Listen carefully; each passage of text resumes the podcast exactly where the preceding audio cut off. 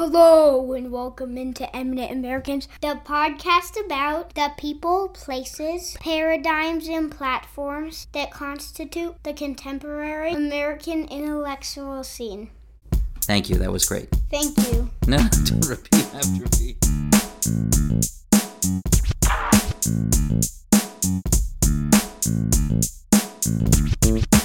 So my guest on the podcast today is Timothy Lensmire, professor of education at the University of Minnesota and the author of, among other works, White Folks: Race and Identity in Rural America, Powerful Writing, Responsible Teaching, and Whiteness at the Table: Antiracism, Racism, and Identity in Education. He is also one of the co-founders of the Midwest Critical Whiteness Collective, which is which will prove relevant to this episode. So Tim, welcome to the show. Great to see you again. Thank you. And do you want me to call you Daniel or Dan during Dan this? Is fine.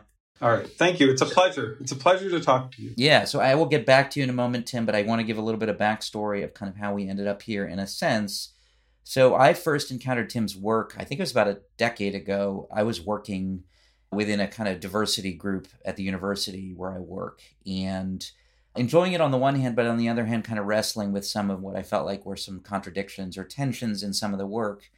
And in particular, I was I had I had encountered really, at least in a meaningful way for the first time, this essay that we're going to talk about today, Peggy McIntosh's landmark essay, White Privilege: Unpacking the Invisible Knapsack. And Tim can tell me in a sec if she literally gave us the phrase white privilege or not, but whether or not she gave us the phrase, this essay that she wrote was sort of the meaningful document that kind of initially defined what that was. And so if you're working in a diversity group, or at least ten years ago, if you were working in a diversity group, you were going to encounter, it was usually kind of shorthand, the invisible knapsack essay multiple times, kind of from multiple angles. And I had sort of two conflicting reactions to it. One is it's a really powerful essay in a lot of ways, and it, it frames this concept of white privilege and our sort of invisible knapsack of privileges that as white people we walk around with in a really interesting, I think, illuminating way. So on the one hand, that was a kind of positive, you know, mind-blown sort of interaction with it. Um, on the other hand, I had a pretty negative interaction to it, and in various ways, um, but I think the, the the foremost of which was it felt like as a mechanism of trying to convey ideas to people out in the world who weren't necessarily well predisposed to these ideas. I had real skepticism that it was a good one.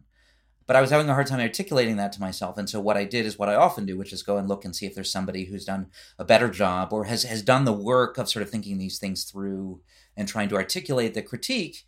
And I started just doing the things you do, look on Google Scholar, Google things, look in the indexes of different books. I was having a hard time finding things. A lot of what I was finding were critiques from the right of this concept of invisible, of white privilege and the invisible knapsack. And almost to one, I would say, like a few of them were sort of thoughtful in a very narrow way, but by and large, they weren't really thoughtful. They were sort of denigrating. And even when they were thoughtful in a kind of narrow way, it was from certain premises that I think were fundamentally conservative premises. It was, it, it, there was no sort of granting of some of the fundamental foundational premises of ideas of whiteness and white supremacy and things like that. So that was not what I was looking for. So finally, I landed on this essay, the title of which is McIntosh as Synecdoche. I think I pronounced that word right.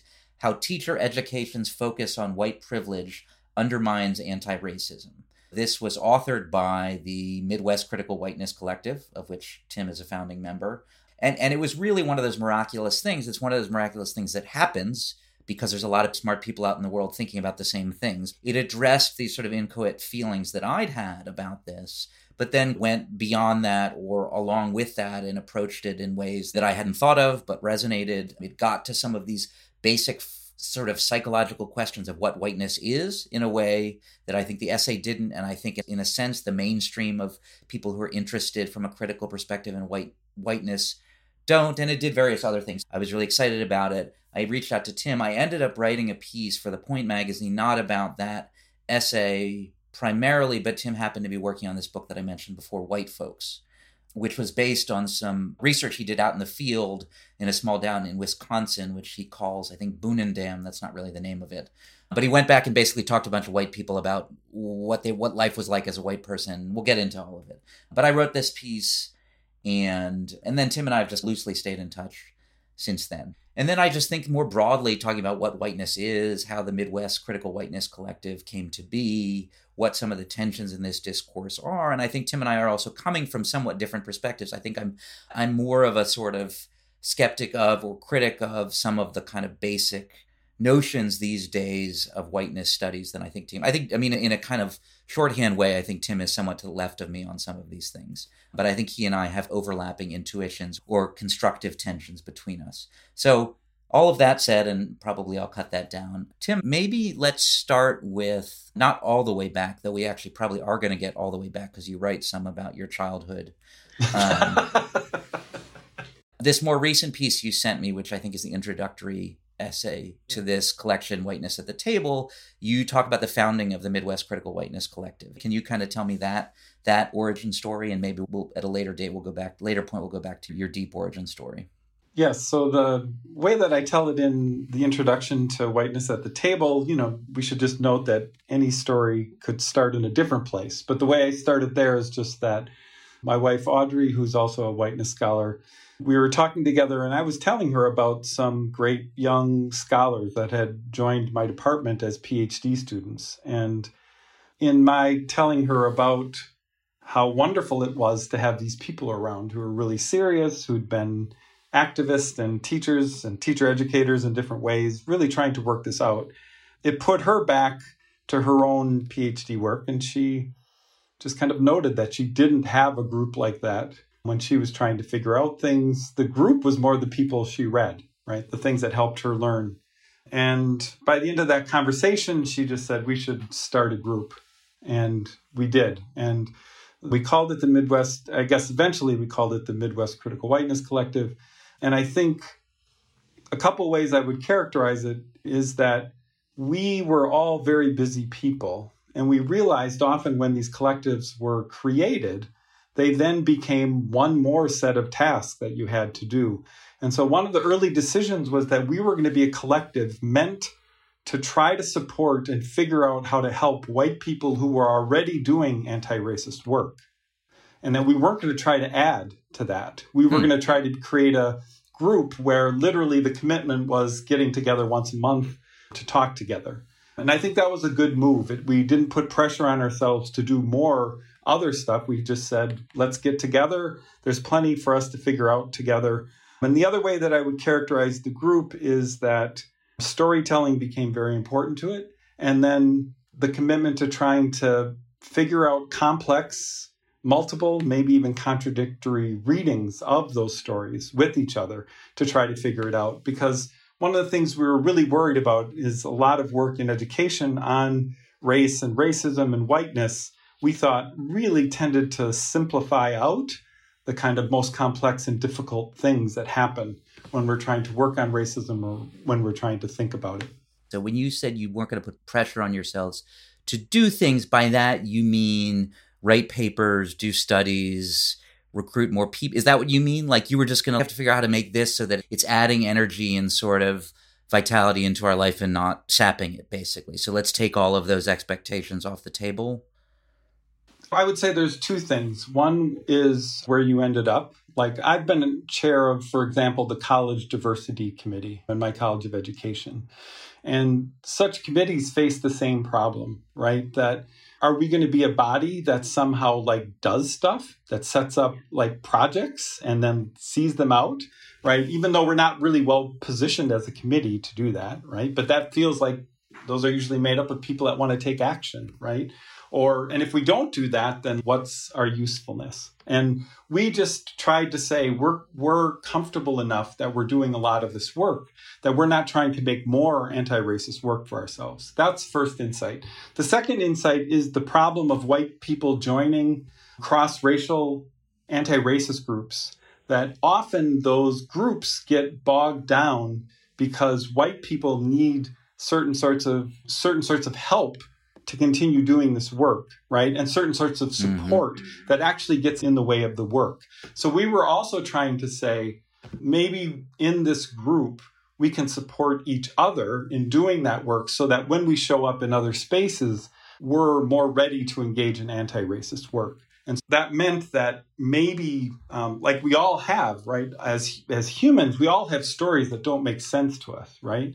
And when you're working in anti-racist groups, sometimes it's it's not good to demand, you know, like, I want to tell this story. I want help figuring this out.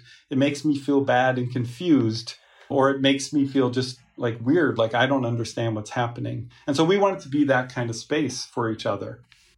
I would also imagine there's the flip side of that, though I understand why you framed it that way. The flip side of that, which is, I would imagine, white people in multiracial anti-racism groups, it is awkward and probably in some cases not really feasible to talk through complicated feelings, racist feelings, yucky feelings, ideas or experiences that might be perceived of as racist from other, like all of the things that somebody who wants to process stuff that's just complicated and not always pretty deal with. So on the one hand, you're saying, okay, yes, we don't want to demand of other people that they sort of shepherd us through all of this. But on the other hand, I would just think in a sort of pragmatic sense, it's just not going to prove a particularly fruitful space in which to just deal with all that messy stuff and have the space and time to kind of blah the stuff out that you might be ashamed or embarrassed to admit in front of somebody.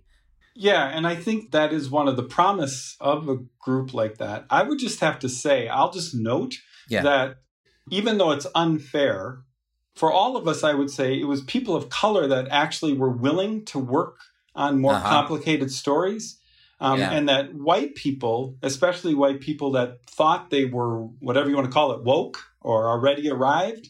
The right? good white people, right? Yeah, they were the ones, they were the ones that actually shut down the exploration of more complex ways of looking at things. And that isn't only like when we might be coming up to expressing something that feels racist, or it's almost that any kind of complexity was a problem, right? Because it's somehow, I guess it somehow suggested we didn't know, right? What was right or wrong exactly. It also suggested that maybe we were doing something indulgent, right? By yeah. trying, by taking yeah. the time to figure something out rather than charging ahead. And I would just say there's a, in education and maybe anti-racist work more broadly, there's this weird way in which there's both just like no action, like for long periods of time, but also there's like really stupid fast action over and over again. And neither one of those lead to anything helpful, right? It's interesting. So you brought up that you were often, you found it was white people shutting down other white yeah. people who were yeah. trying to process things, and brought to the McIntosh essay critiques that I hadn't really thought through or sort of even had particular intuitions about. And one of the ones you talk about a lot, in particular in your book, is this kind of intra-white, I was going to say competition, but this, that a lot of what happens in racial dynamics in America, maybe in other countries as well, is between white people and almost about white people vis-a-vis each other, with black people or issues of other races as kind of weird proxies for competitions for virtue or status or or just protection or something like that amongst white people. So that that kind of resonates with what that we'll get into more in depth. I did want to ask, you said when you were pulling together the collective, I forget exactly how you framed it, but you said something along the lines of you also had this intuition that in whiteness studies, there were certain things that weren't being dealt with, the complexity that you would like to see them dealt with. And I imagine that's one of them, but I don't want to put words in your mouth. What did you mean by that? So you started the collective with some kind of intuition that there was something happening in this broader field that you didn't feel was quite right. So what was that? Well, I think it's pretty much located in what we saw happening with McIntosh's essay, both in it and how it was like mobilized in actual situations. And I would say it was at that point mainly an intuition that there was something like going on that at best wasn't helpful, and at worst might actually be literally undermining anti-racism and promoting kind of bad things. I think we collected as groups of people who had been trying to think and work on this stuff already.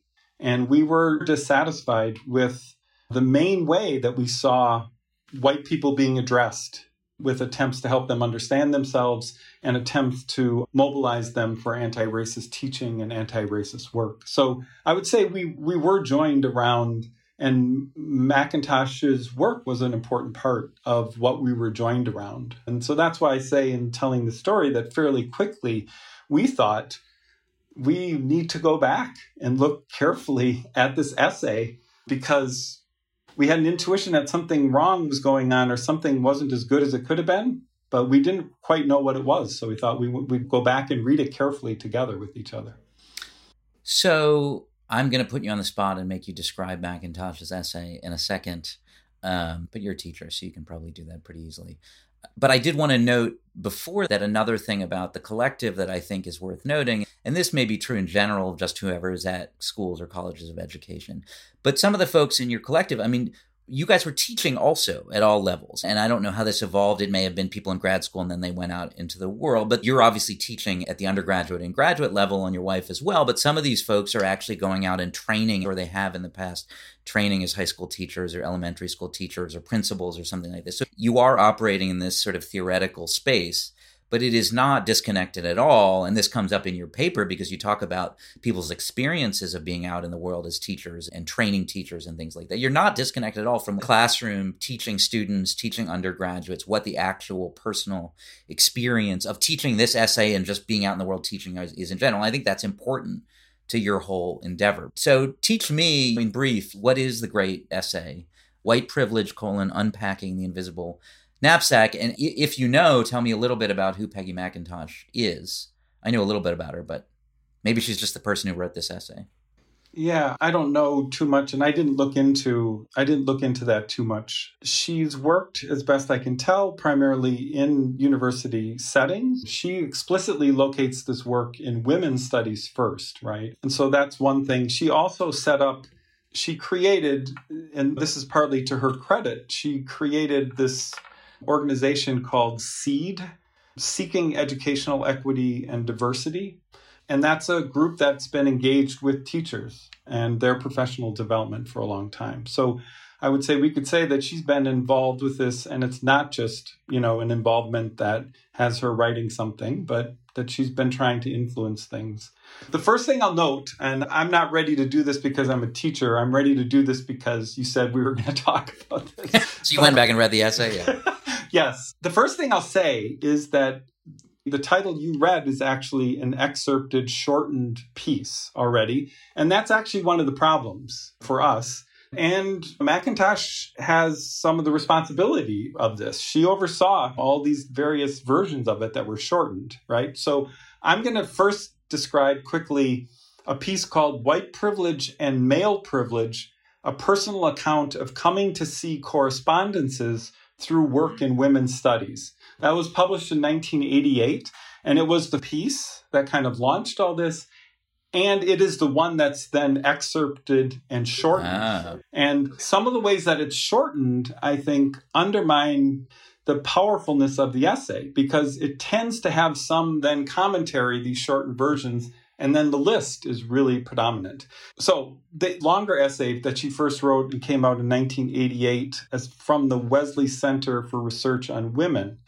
Um, what she does in the introduction is say that she's been trying to work on bringing women's studies materials to curriculum, and she's noticed men resisting that. And she's noticing that they're willing to say that women have not been represented well and have been disadvantaged, but they're not willing to say that they are overprivileged or that, you know, that. And then she notes that her own understanding of race and racism is very similar, that she learned about racism as something that happens to and disadvantages people of color, but that she doesn't learn or didn't learn anything about how she was advantaged in the situation. So this longer essay has discussions of how denial works, the denial of male privilege works. Then she draws parallels to her own history of denying white privilege for herself. Then it has this these forty-six, which she says, quote, ordinary and daily ways in which I experience having white privilege within my life situation and its particular social and political frameworks. Um, so that's this long list, that, and that list is usually what's emphasized, right, in the work. Mm-hmm. Um, then in this longer essay, she has some commentary on how white privilege is related to things like meritocracy, about related to white people thinking about themselves as moral in the United States, as well as saying that maybe we need to create a more nuanced reading of the privileges, because some of them seem to be things that we'd want for everybody in a good society, and some of them really do seem to be, um, she calls them other privileges that give license to be ignorant, arrogant, and destructive, right? But she never makes any of those. Yeah. She doesn't do that. Yeah, she doesn't do that. And that, I think, that undermines sometimes the work that's done with it. So like you said, there's something powerful about this, right?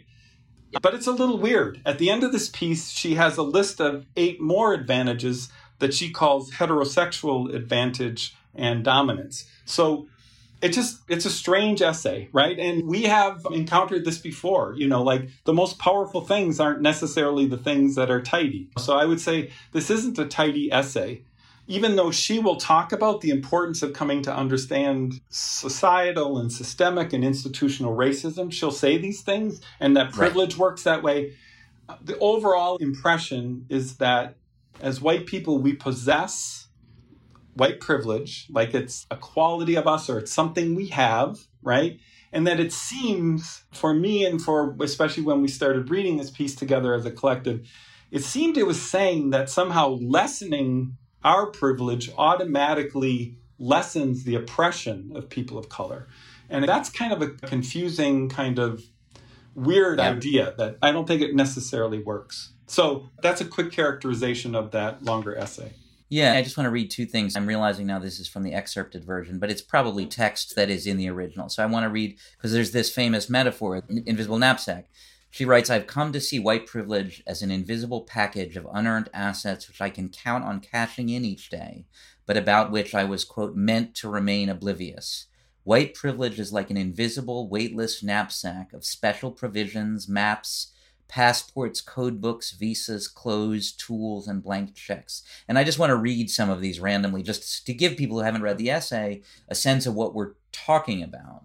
"I can, if I wish, arrange to be in the company of people of my race most of the time. I can go shopping alone most of the time, pretty well assured that I will not be followed or harassed. When I am told about our national heritage or about civilization, I'm shown that people of my color made it what it is. If a traffic cop pulls me over, or if the I R S audits my tax return, I can be sure I haven't been singled out because of my race. I can take a job with an affirmative action employer without having coworkers on the job suspect that I got it because of race." So to your point, part of what's weird about the essay is it's like all of these totally different types of things. There's things about ignorance that maybe are like bad, actively bad things that you would want to remove, but then some of them are like, just like, well, we would want everybody to be able to go into a job and not have it assumed of them that they got yep. the job because they're white or black or Asian.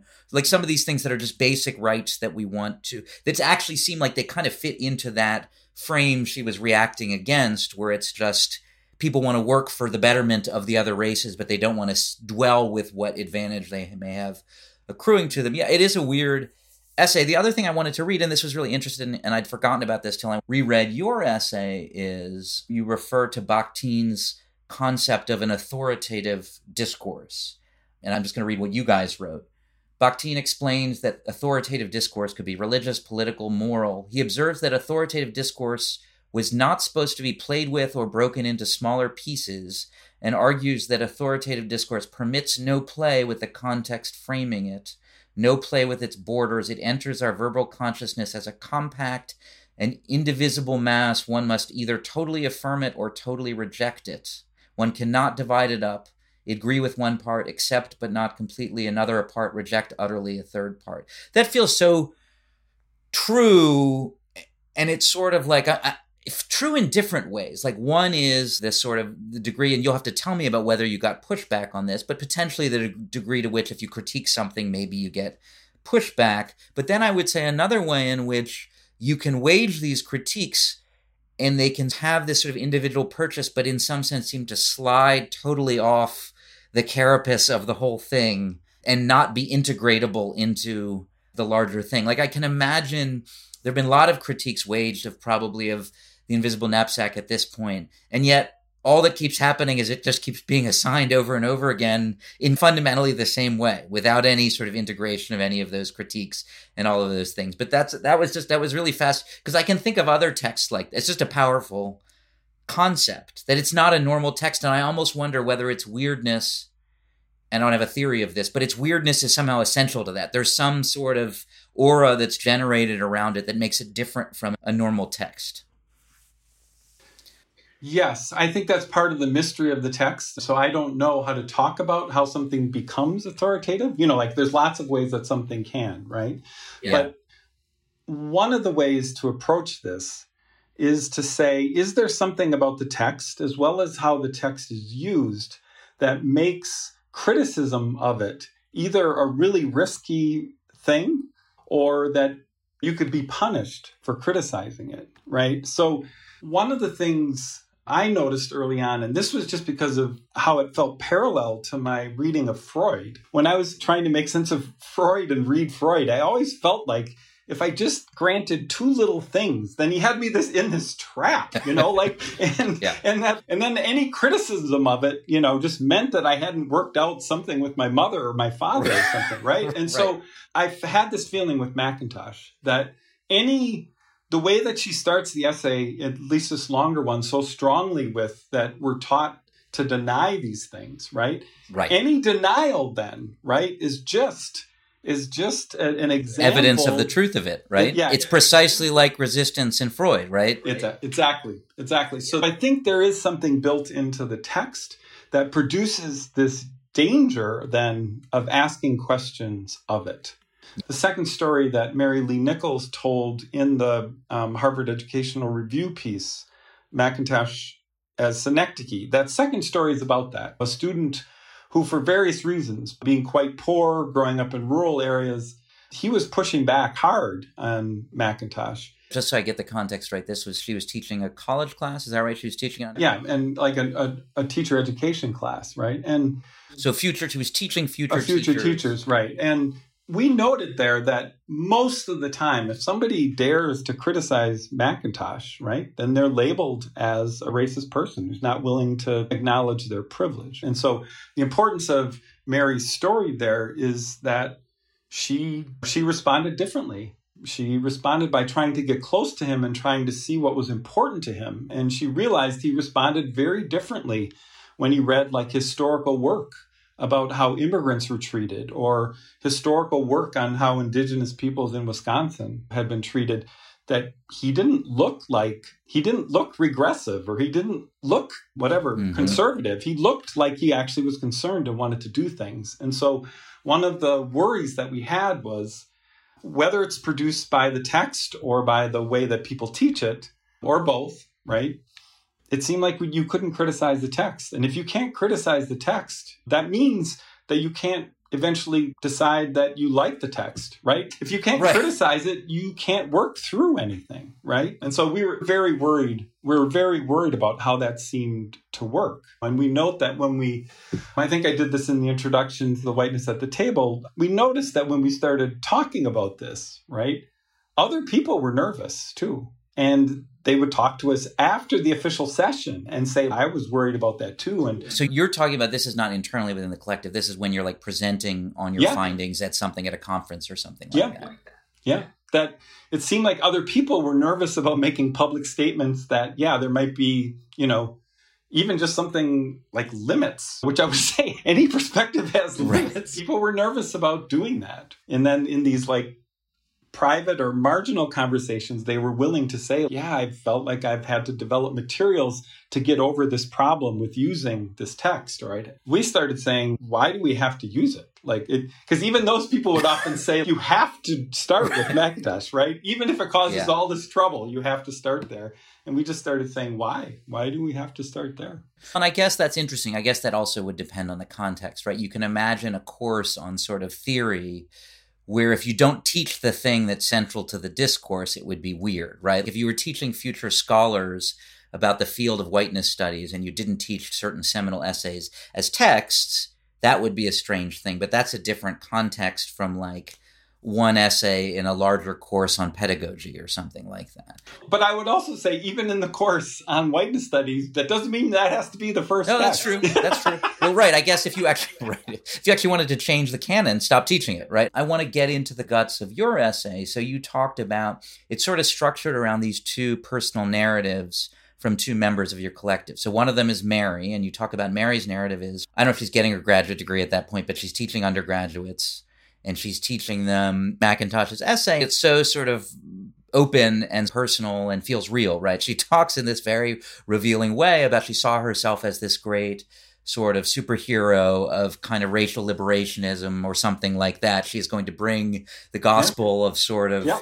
what white privilege and whiteness studies and all of these things to her students, and they will be enlightened, and then they will go out into the world and teach more people, and enlightenment will spread, right? And I mean, obviously she was having fun at her own expense a little bit, but she's capturing a real essence. And so she was doing that, and I think was saying she had had the experience in previous classes of having white students, probably usually white men, push back and resist. And in her head, she did that little thing, like yeah. more evidence of their racism. They don't want to hear the truth. Right. And then she encounters this guy, John, who defies her expectations in certain ways. Right. Yeah. Just kind of talk me through a little bit, you know, what happens with John. Mary, across the ways that we see her acting as a teacher, right, we see that she's actually committed to this work, which includes that she wants her students to learn. Right. And she realizes that she's used to students. There's students who immediately agree with McIntosh. Right. And like maybe weep a little bit, confess that they were ignorant, that they were racist, and that they want to do better. And then John and other students were responding differently. And that became a problem then for her to figure out pedagogically. She realized that it wasn't the criticalness of McIntosh, because they were reading other critical work, critical of the United States, critical of educational systems, and he wasn't responding the same way to McIntosh. And so she realized that, why was she making him go through McIntosh, right? In some sense, why would she deny him like the chance to learn just because he didn't like what McIntosh was up to? And so in the interpretation that our collective did of that story, we noticed certain things. So we noticed that it seemed like McIntosh was acting like a sort of filter, right? That filtered out bad white people and good white people. And then usually bad white people then can be ignored, right? Pushed away. We noticed that not only is it not desirable for us to lose the people who are resistant, but we started realizing that there was real dangers in the people that agreed with McIntosh. Yep. Even the students that she said, like, accepted and embraced McIntosh right away, maybe there's something not good about that response too. And that's that's the deeper one about, is this just providing a sort of catharsis or some sort of emotional experience that you come to the end of, and then you feel like you did the work of anti-racism, you know? Yeah, and that's and that's Jesse's story. So it's like, if we go back to your goals as anti-racist educators or anti-racists, the goals in some sense are, we would like less racism in our society. We would like our structures to be less racist. You have an end goal in mind. There's these two constituencies, right? And I don't think people always identify both of them. One is like John, the student who is resistant to this particular approach, but might be available, if approached in another way, to be engaged in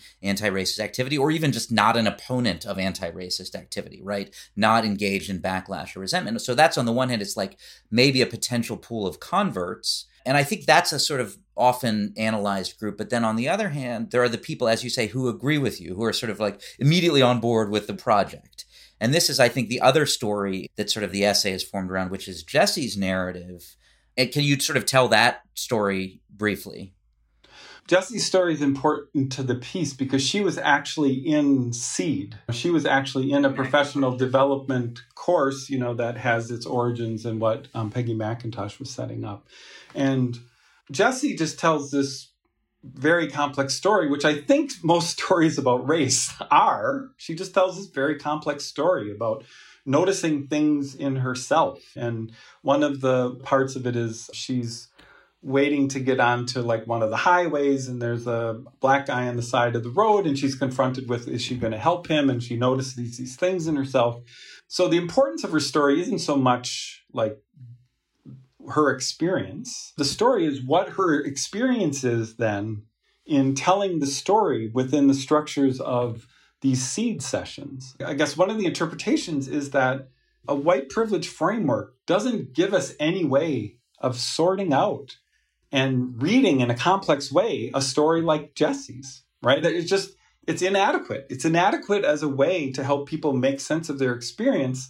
And I guess we're assuming that making sense of your experience is an important part of learning things and potentially responding differently or creating new desires to pursue different sorts of things. And so there's a real inadequacy to both the ideas of white privilege and then also the ways that white privilege is taken up. And in this case, we talked about this thing called serial testimony, which mm-hmm. is a something that Jesse said was a, an important part of, of this way of working at race and racism. And we can see the reasons that such a procedure was put in place, right? So the idea is basically that everybody get a, gets a chance to share and nobody comments on it, right? So there, there's a, there's an attempt to try to get everybody to have a chance to speak, which is good. And there's an attempt to um, knock out the possibility of people being taught to be afraid to share, right? Because right. people criticize, right? And so we can see why this might be put in place or might be put in place at certain times. But we just notice that it contributes to this the way in which white privilege ideas are protected as not being worthy of conversation or criticism, that that somehow you're not supposed to question any aspect of this. And right. there's something really, there's something really dangerous about that. I tend to, whether you talk about it as a story or a theory or a discourse, I think that they're all necessarily limited, right? Their power is bound up in their saying, pay attention to this and not that. And yeah. that means that we can have powerful theories that we still have to be able to question. Well, and you also point out in this, I mean, I'll, I'll read this. This was a key sentence for me. Yeah. You know, we argue, we being the Midwest Critical Whiteness yeah. Collective, that this ritual of serial testimony, of confessing your own sins of white privilege or racist feelings or whatever it is, that this ritual teaches participants that the crucial action they need to take as white people is to confess their privilege rather than, for example, take anti-racist action. Or perhaps more accurately, their confession ends up being the anti-racist action. And that's an important, to go back to what I was saying about your goal, like that is, if that if true, that is an immensely important yeah. fact or suggestion that this key text in the broader field of whiteness studies that is being handed to people as a sort of roadmap for how to be anti-racist actually is kind of a dead end, right? It kind of dead ends in confession, which doesn't seem to lead to anything. Yep. If you think about the popularity of figures like Robin DiAngelo, it's hard for me not to think of all those people going to listen to her talk and the yeah. tens of thousands of dollars that she's making, that the people going to those are expecting that they will be put under some kind of interrogation or they're going to be made to feel bad, right? Yeah. And they'll endure that. And then... And that's that's the thing. And it feels good in a way. I think you use the term catharsis at one or more points. And it feels bad, but it also feels good, right? Which is not an unfamiliar notion at all when we're talking about penance and guilt and things like that, yep. that confession and even yep. a sort of public confession and some kind of criticism can actually feel good. It certainly, at a minimum, it certainly feels like you've been through something, right? You've been through something emotionally, maybe physically exhausting, intense.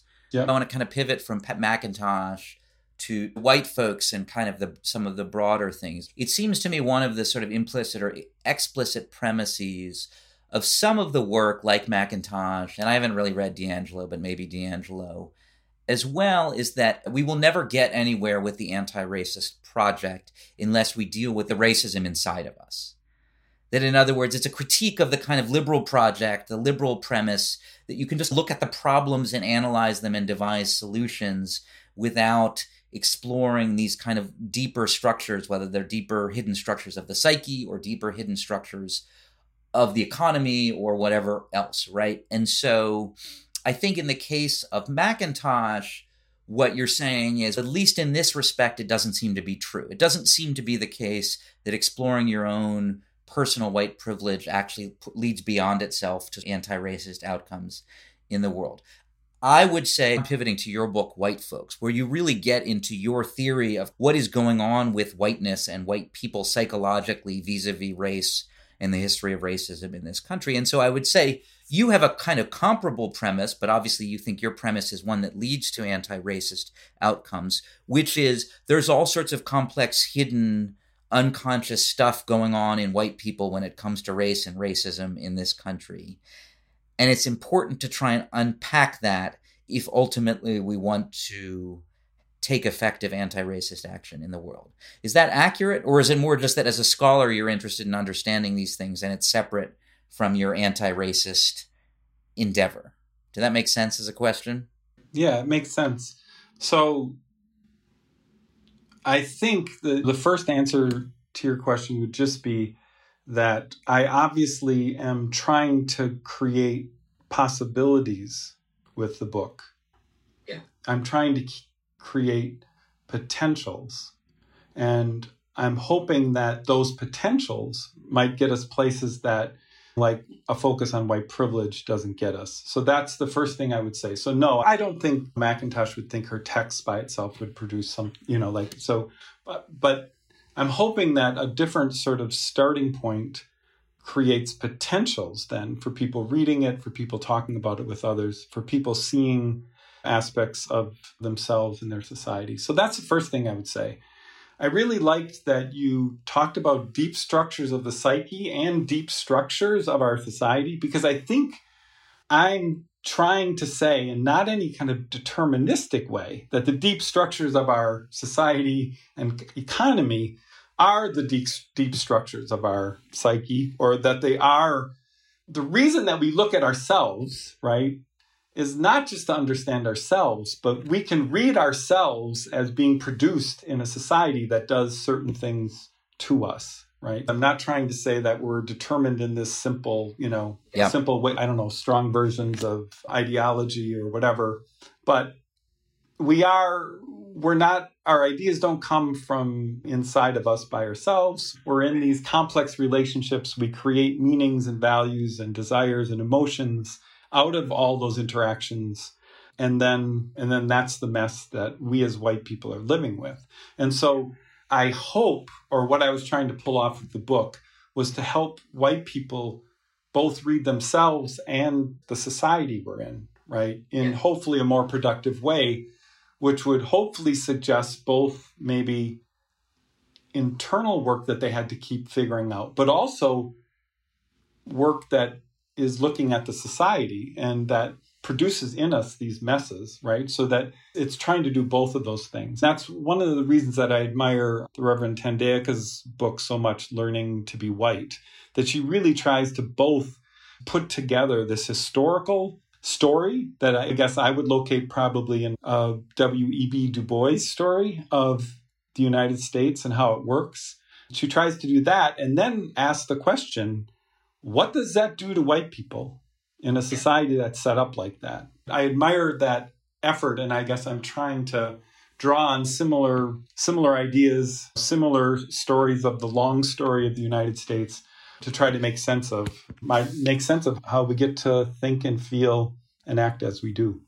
Yeah, and let me just say, I mean, I'm saying this to you, but also to whomever listening. Tim's book, White Folks, is a great book, and it's also, and I always like to make this point if because people are daunted by long books, it's a short book.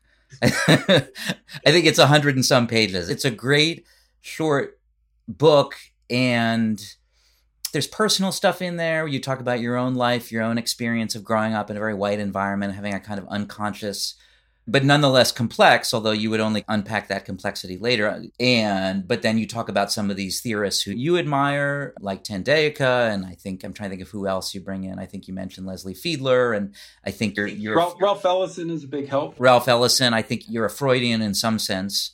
And it just, it's also one of these great sort of ethnographies where you go to this small place and you have, in the grand scheme of things, a relatively small number of conversations, but if you bring the right sensitivity to that and a kind of fruitful theoretical lens, they can reveal everything in a way. It's just this small town in Wisconsin, but it's kind of like some of the stories you got out of people are so fucking fascinating. The book starts right with this story of you winning this oratory contest. Is that right? in Wisconsin, they called it forensics, but it's like forensics. speech. It's speech contests. Yeah, all, all all sorts of different categories. Yeah, so tell that story, because that's revealing too in really interesting ways. Yeah, and I have to say that chapter is called How I Became White While Punching the Tar Baby. And I'll say to the people listening to this that you just kind of laughed at that title. And I'll say that title has gotten me in trouble, like in all sorts of ways and interesting ways because of the D E there. But that was to signal that I got this story essentially, or got the idea from the story from the Disney movie Song of the South, right? Which um, which retells these um, tar baby, or tar, not tar baby, Br'er Rabbit, Br'er Fox. Br'er Rabbit, Uncle Remus, right? Yeah. Yeah, yeah. I remember watching that when I was a kid. Yeah. So the story is basically that that particular story I tell, I'm a senior in high school and I do lots of stuff. It's a small, small high school. You know, we were like around four hundred people in the high school and I did lots of stuff. I played sports and I was heavily involved in music and musicals and these speech contests. And I gravitated towards the storytelling category. And that year I told several, several Br'er Rabbit stories, but my favorite one was the, the Tar Baby story. But I told it with sort of mannerisms, facial expressions, bodily posture, based on, you know, the Dis- the racist Disney movie. Right, all of the racist tropes that make that... It's on the South. So I told that story.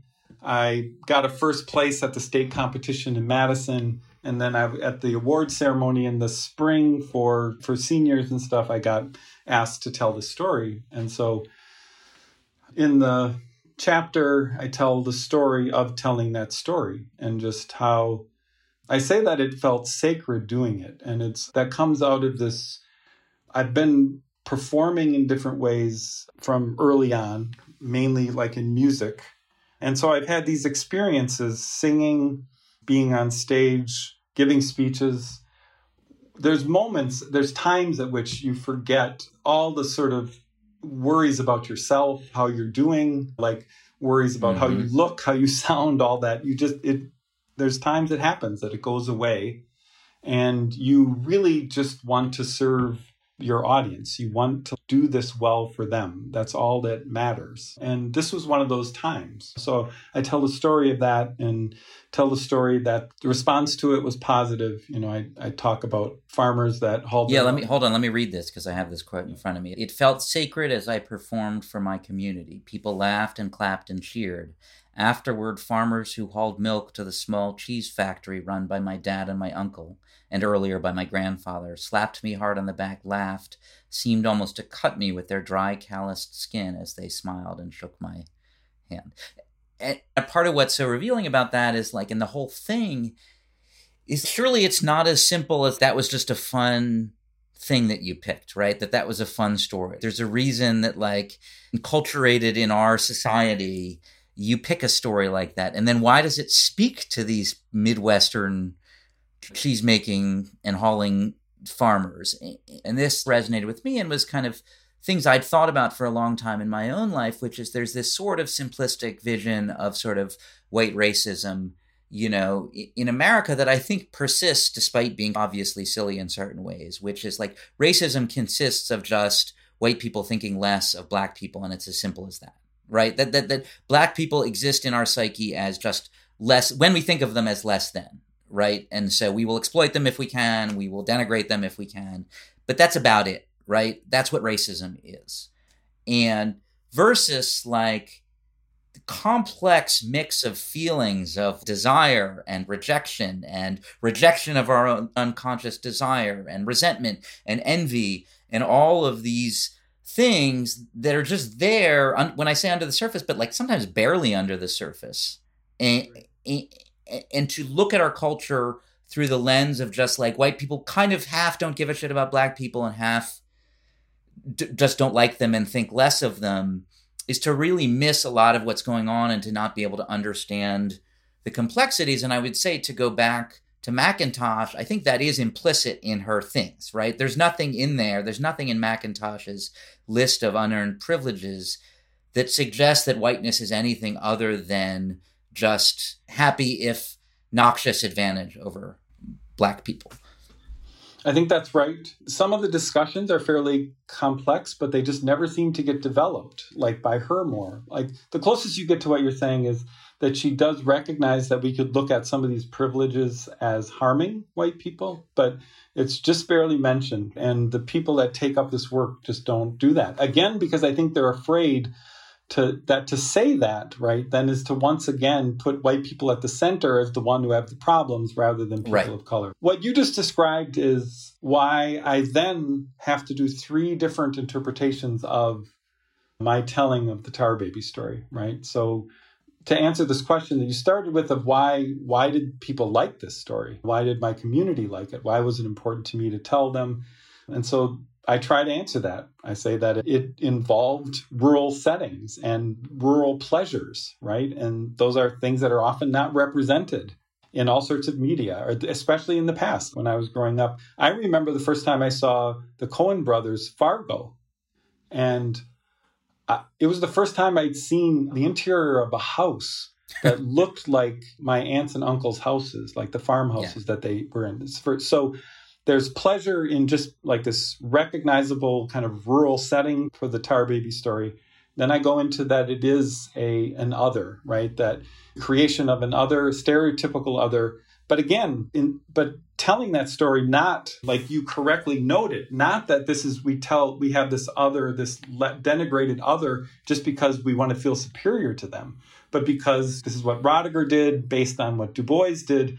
This is about white working class people being humiliated by white elites and mm. forming their identity then in relation to black people, which is also a response to their relatively powerless position in society, right? So the other is created and, and denigrated. Rodiger puts it as the white working class created this black other that so that we could say that's not us, that we're not, but that isn't the same as saying, I know that I'm superior. And in, in fact, it's a deep anxiety that we're not. And then the third reading was actually picking up on this rebelliousness in the story, right? And just trying to try to say that these stories had in them stories of the powerless outdoing and outwitting the powerful. Yep. And that, and then I try to do this thing. Some people have not been persuaded of this just because they're not persuaded of the historical research, but I just try to connect that to the earliest sorts of blackface minstrelsy that have been identified, where white youth in cities coming from rural areas or from other countries in rural areas seem to identify and black up on these stages, these, you know, kind of foot high stages in the worst kind of Manhattan bars. Then they seem to be blacking up to be in solidarity with the yeah. with Black and the Chinese other performers on stage, and also performing for a very mixed race kind of, of audience. And so that's part of the attraction thing. Like I, I say that white people are attracted to how Black people move through trouble. And that's not the same as being in solidarity with them. Again, this is just trying to create possibility. Well, and there's a fourth thing, though. I don't think that's, there's a fourth thing, though. It's not necessarily in that story, but the other thing that came yeah. to mind, which is a desire for an unconscious or maybe sort of quasi-conscious desire for kinship and also for forgiveness, for saying you're okay. I'm not sure if that's in your story, but it is certainly in some of the other. And I'm thinking of that famous Leslie Fiedler essay, yep. Come, yep. what is it, Come Back to the Raft Again, Huck Honey, where he's yep. reading yep. Adventures of Huckleberry Finn kind of through that lens of kind of white desire yep. for black yep. black absolution, but also black communion and love. And I mean, it's complicated yep. stuff. One of the ways that you wrote the book was through these stories of individual people. And I don't think they were composites. You gave them pseudonyms, but they were actual yep. people. Can you talk about Frank, right? Was that the one with the poker game and the, and then also the racist uncle, right? With the weird fantasies of killing Martin Luther King. So yep. can you talk about Frank a little bit and maybe the kind of the poker game versus the, he taught at a high school, right? The, the poker game, the high spaces and the low spaces. So yeah, Frank worked in a high school, and maybe more than most of the other people, he really did seem to be trying to work this out in real time in these conversations with me. And yeah. so one of the interesting things he did is he started talking about, he called it, I think he literally called it basement culture. It was based on the idea of his thinking through what was happening in this regular poker game that he was in. and obviously it was played in the basement, and so he called it basement culture. And he was contrasting that, going back and forth between what it was like to mention, talk about, tell stories about in race there in the basement culture, compared to then the very stilted, nervous right. conversations that he had. Basically, it seemed almost in all other aspects of his life, right? Where he was a person in the community that had responsibility for the education of children. I think he felt like he was being watched. He also was commenting on what it was like to try to even talk to fellow educators in in the high school, all white people, right? So again, I, I always want to say that this is all going on among white people. This isn't, you know. It's just like deep Wisconsin, other, deep yeah. Wisconsin white people, yeah. People. Yeah, and so I just developed this contrast between basement culture, which I also just call a low space and a high space. And in the writing that you did about this book and the ways that you were trying to make sense of that, I thought that you made good sense of that, and you tried to project it out into like a larger societal conversation in which we seem to have these spaces in which it's very difficult to talk meaningfully, like in nuanced, complex ways, because people seem, especially white people, are afraid of being called racist or not having the right ideas, while at the same time, there's all this other, you know, very racist and unapologetically racist talk. And so Frank was, I think Frank was theorizing that. I think he was trying to figure that out with me. Was there anything good about what was going on in the basement culture? And he was talking about how it's, at a minimum, it seemed that there was more freedom to talk, right? But then he pushed that even further and said that freedom actually became a constraint, because as he was talking, I think he realized that he couldn't share his confused ideas there either. Like he had right. to perform a kind of a, a more kind of straightforward, kind of racism. a kind of jovial poker yep. game racism, kind of. Yep. yep. And that had to be so. Both of these spaces had constraints in them, and it was difficult for him to figure out where he could actually talk through how he felt about different things. He didn't think that there was a space for that.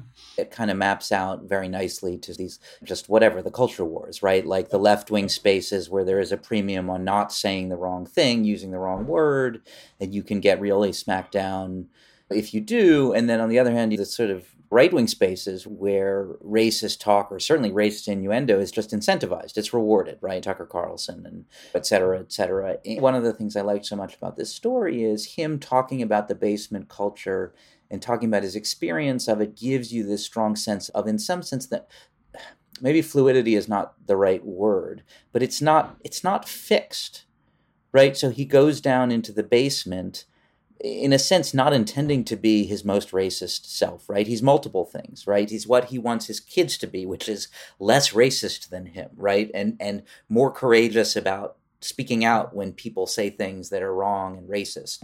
So he's that in some spaces. And then he goes down into the basement culture and finds himself becoming a person that he's a little bit, that maybe more than, that he's ashamed of, that he's uncomfortable with, because that is what is incentivized. If you make the good racist, the good funny racist joke, you get rewarded. If he said yeah. anything to add complexity to that, I mean, maybe he would get slapped down, but at a minimum, he would just be kind of a weird, awkward response yeah. to it, right? There would be no recognition. It was not a space in which he can explore complicated feelings about this thing. And then there's also this crazy story about his uncle, of somebody who is not fixed into just a kind of racist space, but doesn't have a clear core sense of what he believes. He believes a lot of different, believes and feels a lot of different conflicting things, and is very responsive to the structure and to the incentives, right? So in some structures, he will be properly, not necessarily anti-racist, but he will not say anything that smacks of any kind of yep. racism or chauvinism. And in another incentive structure, he will be his worst. It'll bring out the worst of him within, in terms of kind of racist instincts. And then in other yep. spaces, he's something else. Tell me the story of his uncle and his like kind of weird, drunken fever dreams of of racial harm. I think I called him Norman in the book. His uncle is Uncle Norman. And I have to say, yeah, when I started trying to figure that out with Uncle Norman, it, there, it is pretty startling stuff. When you're in the middle of doing interviews, you sometimes go, whoa, what was that? But then you're just on to the next thing. But when you're looking at working with a transcript, you know, where Norman says, um, when he breaks down, and Frank claims that he's seen him do this a couple times when he's drunk, that he'll kind of start crying and say he's worried that he might have been the person that assassinated Martin Luther King. So trying to make sense of that, and that Frank, that happened in a longer narration of Frank talking about his relationship to his uncle and his dad, right? And right. Um, so it's part of a longer thing about how Frank was puzzled by the behaviors of his elders, specifically in relationship to indigenous populations nearby where he was growing up, and his how his uncle and his father would complain about Indians being able to take fish in ways that they couldn't. But then Frank also just watched them, you know, breaking all the, Do exactly breaking the same all thing. the laws about that. And so you get this image of this kid trying to make sense of. Well, and also Norman criticizing the indigenous folks and all, they're lazy, they drink too much. And Norman is this Vietnam vet who drinks too much, yep. can't really hold down a job, is a mess. Yeah. Yeah. There's like this confusion. And then this story about what happens when Norman, um, you said I- writing about it in his cups, which is not an expression I grew up with. But that makes me happy remembering that I wrote that. Yeah.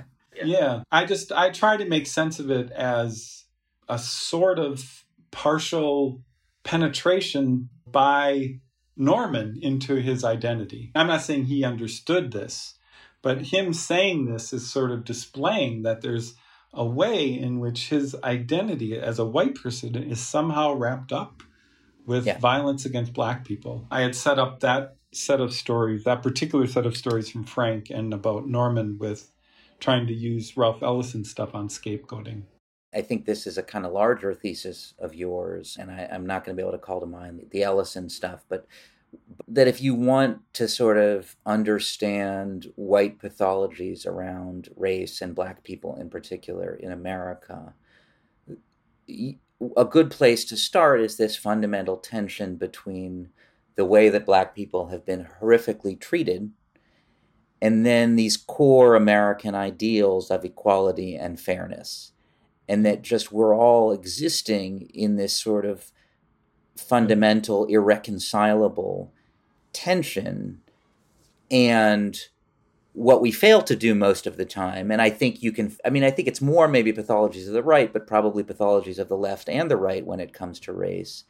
It's a kind of incapacity to process that in a sort of productive way or something like that. We have this deep shame that we can't, and, and what do people do with shame? Like, if they're lucky, they have a good therapist and they work through it and find good ways to understand where it comes from and how to accept certain things about themselves, how to live with certain unresolvable tensions.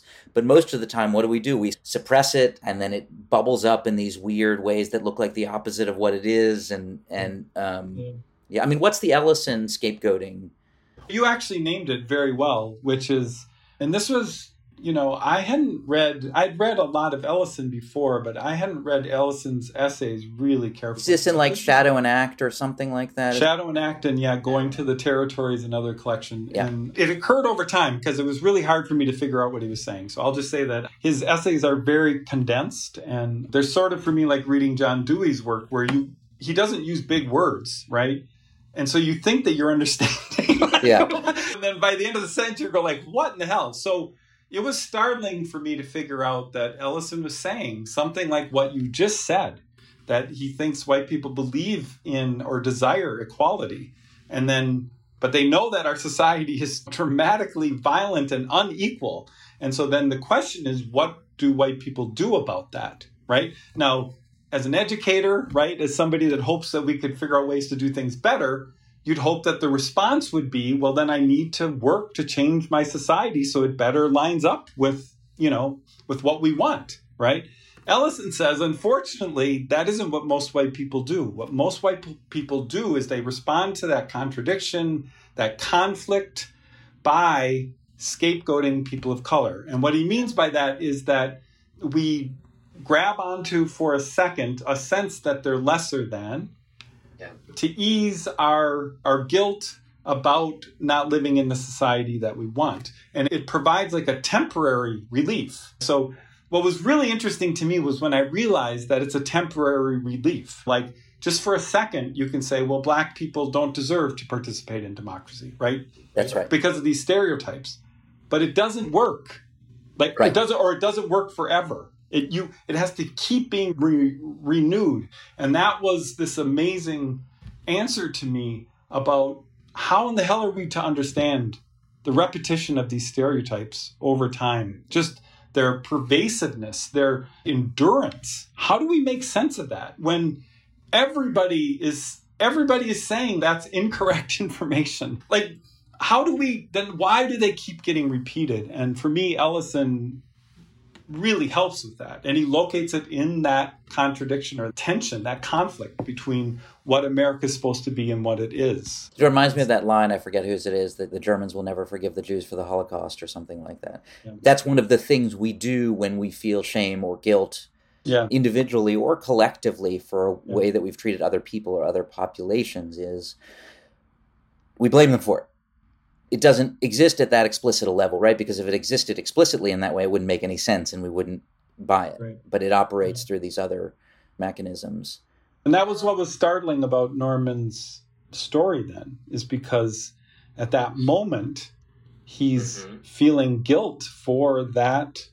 He's crying about the possibility that his identity depends on violence and killing of Black people. It still remains startling to me. I still, you know... I mean, I think what, and you can correct me if this is wrong, I think what you're also saying in the in the McIntosh piece is that the confession is also a kind of inadequate quick fix in a way. It provides a kind of momentary release, but then it too needs to be renewed and renewed and renewed because the fundamental contradiction. Yep. And obviously that points to, what do we do, right? So what do you do? I talked about the kind of like, I think there is a sort of internal psychological work Yep. that one can do just in a sort of standard therapeutic way, right? To understand what are these sort of tensions that you're processing in unhealthy ways and try and bring some of them to the surface and you might find better ways to process them. But I think what I hear you saying is also, well, look, one of the ways to address the psychological tension is actually to do effective things to reduce the amount of, to reduce the contradiction, yeah, to reduce the disparity in treatment and address the sort of historical wrong. Not an easy thing to know what that would be, right. to go back right. to the McIntosh thing. Part of the reason why we end up in all of these sort of dysfunctional outlets that kind of offer a quick fix in a way is that when you actually want to go out there and do something about it in a constructive way, it is really not obvious always what to do. I'm really glad you took it back to the McIntosh piece, because another value of the Reverend Thandeka's work is she would say that we often dramatically misunderstand what these confessions are. So she tells stories about people starting to cry when they're telling a story about how they acted in a certain way. And then they say, so I know I'm racist, you know. And she says, actually, those stories are not about racism. They're stories about when white people didn't live up to their own their own morals, you know, and that these white people are actually, what they're grieving is their, when they didn't live up to their own values. And so that would be another way to say one of the problems with the white privilege stuff is it, it just doesn't give us ways even to understand what's being said in a confession, right? It doesn't, it doesn't help us read it, and it doesn't help us read it in a way that would then help us work with that person, right? Going to the The difficulty of knowing what to do. Lawrence Blum has a nice essay. He calls it a minor critique of the white privilege stuff. But this is one of the things that he was worried about, was that white privilege really does seem to focus on lessening our white privilege, like whatever the hell that would mean. It certainly doesn't mean much individually. And he just said, we have to have a broader, more robust sense of what white people could do. And we need to talk about that. What could they actually do? Some of the people in the Midwest Critical Whiteness Collective, as they've gone on to be scholars, that's very much what they've been exploring. What would an anti-racist pedagogy actually look like if we were not beholden to starting everything with McIntosh. Shannon McManaman and Zach Casey have a book called Building Pedagogues, which is a story of two years of work with, I think, eight white teachers. And uh, first exploring sort of the historical and structural aspects of racism, then moving into taking up directly what could we do in our schools to actually change things. And the work leads to all kinds of problems, because as teachers, white teachers start to understand how enormous the problem is, it means that whatever they do is inadequate, right? So that we have to figure out, how do we live in a situation where what we can do is inadequate at every moment, right? But they they taught themselves things. Like they one teacher examined her grade book and realized that students of color were being kept out of desirable classes, desirable science classes, because of the weight that she gave different things. And what she found was that she had evidence that white students and students of color actually were learning at the same rate. Um, like the, their performances showed that they understood things, but the way she weighted homework meant that the students of color, who sometimes didn't turn in their homework, even though they displayed that they learned, right, they were being kept out of desirable high-track science classes. So she changed, she changed the weight, and all of a sudden, all of a sudden, these classes that had been all white before now had students yeah. of color. They explore all sorts of concrete things like that. And then the other two I'll mention is just Sam Tanner and Aaron Miller. Sam did a wonderful year-long project with high schoolers where he had a group, I can't remember what it was, thirty students maybe? Across the entire year, they did a project. The first part was participatory action research, where these high school students did research on whiteness in their community. The second part was writing a script, a full script, kind of drawing on the findings of that. The third part was actually doing the play as the official spring play of the high school that year. Beautiful work. And what you'd expect happened, happened. Sam and individual students were named by conservative radio hosts locally and nationally as traitors to America, as I think Sam was called a baggy, baggy Jewish homosexual or something. Just, but the cool thing, the cool thing about the story, I'll just say, is Sam had worked so carefully to let the administration and the parents, and these are like almost all white parents, know what they were doing this entire year, that when that trouble came, the community stood with Sam and stood with the students, which is pretty remarkable. You know? That is, yeah, that's an important lesson on like organizing yeah. or something like yeah. that, right? Yeah. I have a, maybe it's a fantasy, maybe not, but I, you know, when I was talking b- earlier about this kind of implicit or explicit premise that we can't really go at the problem unless we start at these sort of like root cause analyses and kind of agree on them. And I think that's actually something I personally don't agree with, but I would love if there were also a menu of things to do for the Franks of the world, right? For the people who don't live in communities in which a real, like, full-on left-wing project that buys into those sort of concepts is ever going to occur, right? But is somebody who wants to make things better, but needs to do it in, with a language and in a context where they're just never going to accept some of those premises.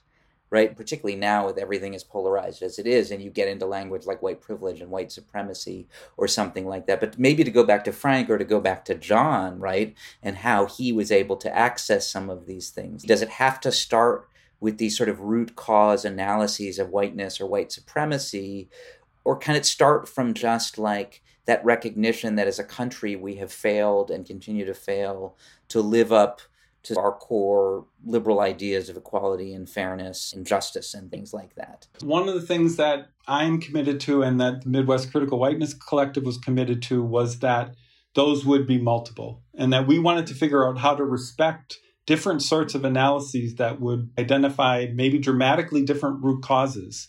We kind of have to keep working. My work is grounded in kind of leftist writers and thinkers, right? So sometimes we have to be careful both, I guess, who the right is and who the left is. I'm against people who make believe they're on the left, but then aren't willing to really go for it, or that are just performing something. That's the first thing I'll say.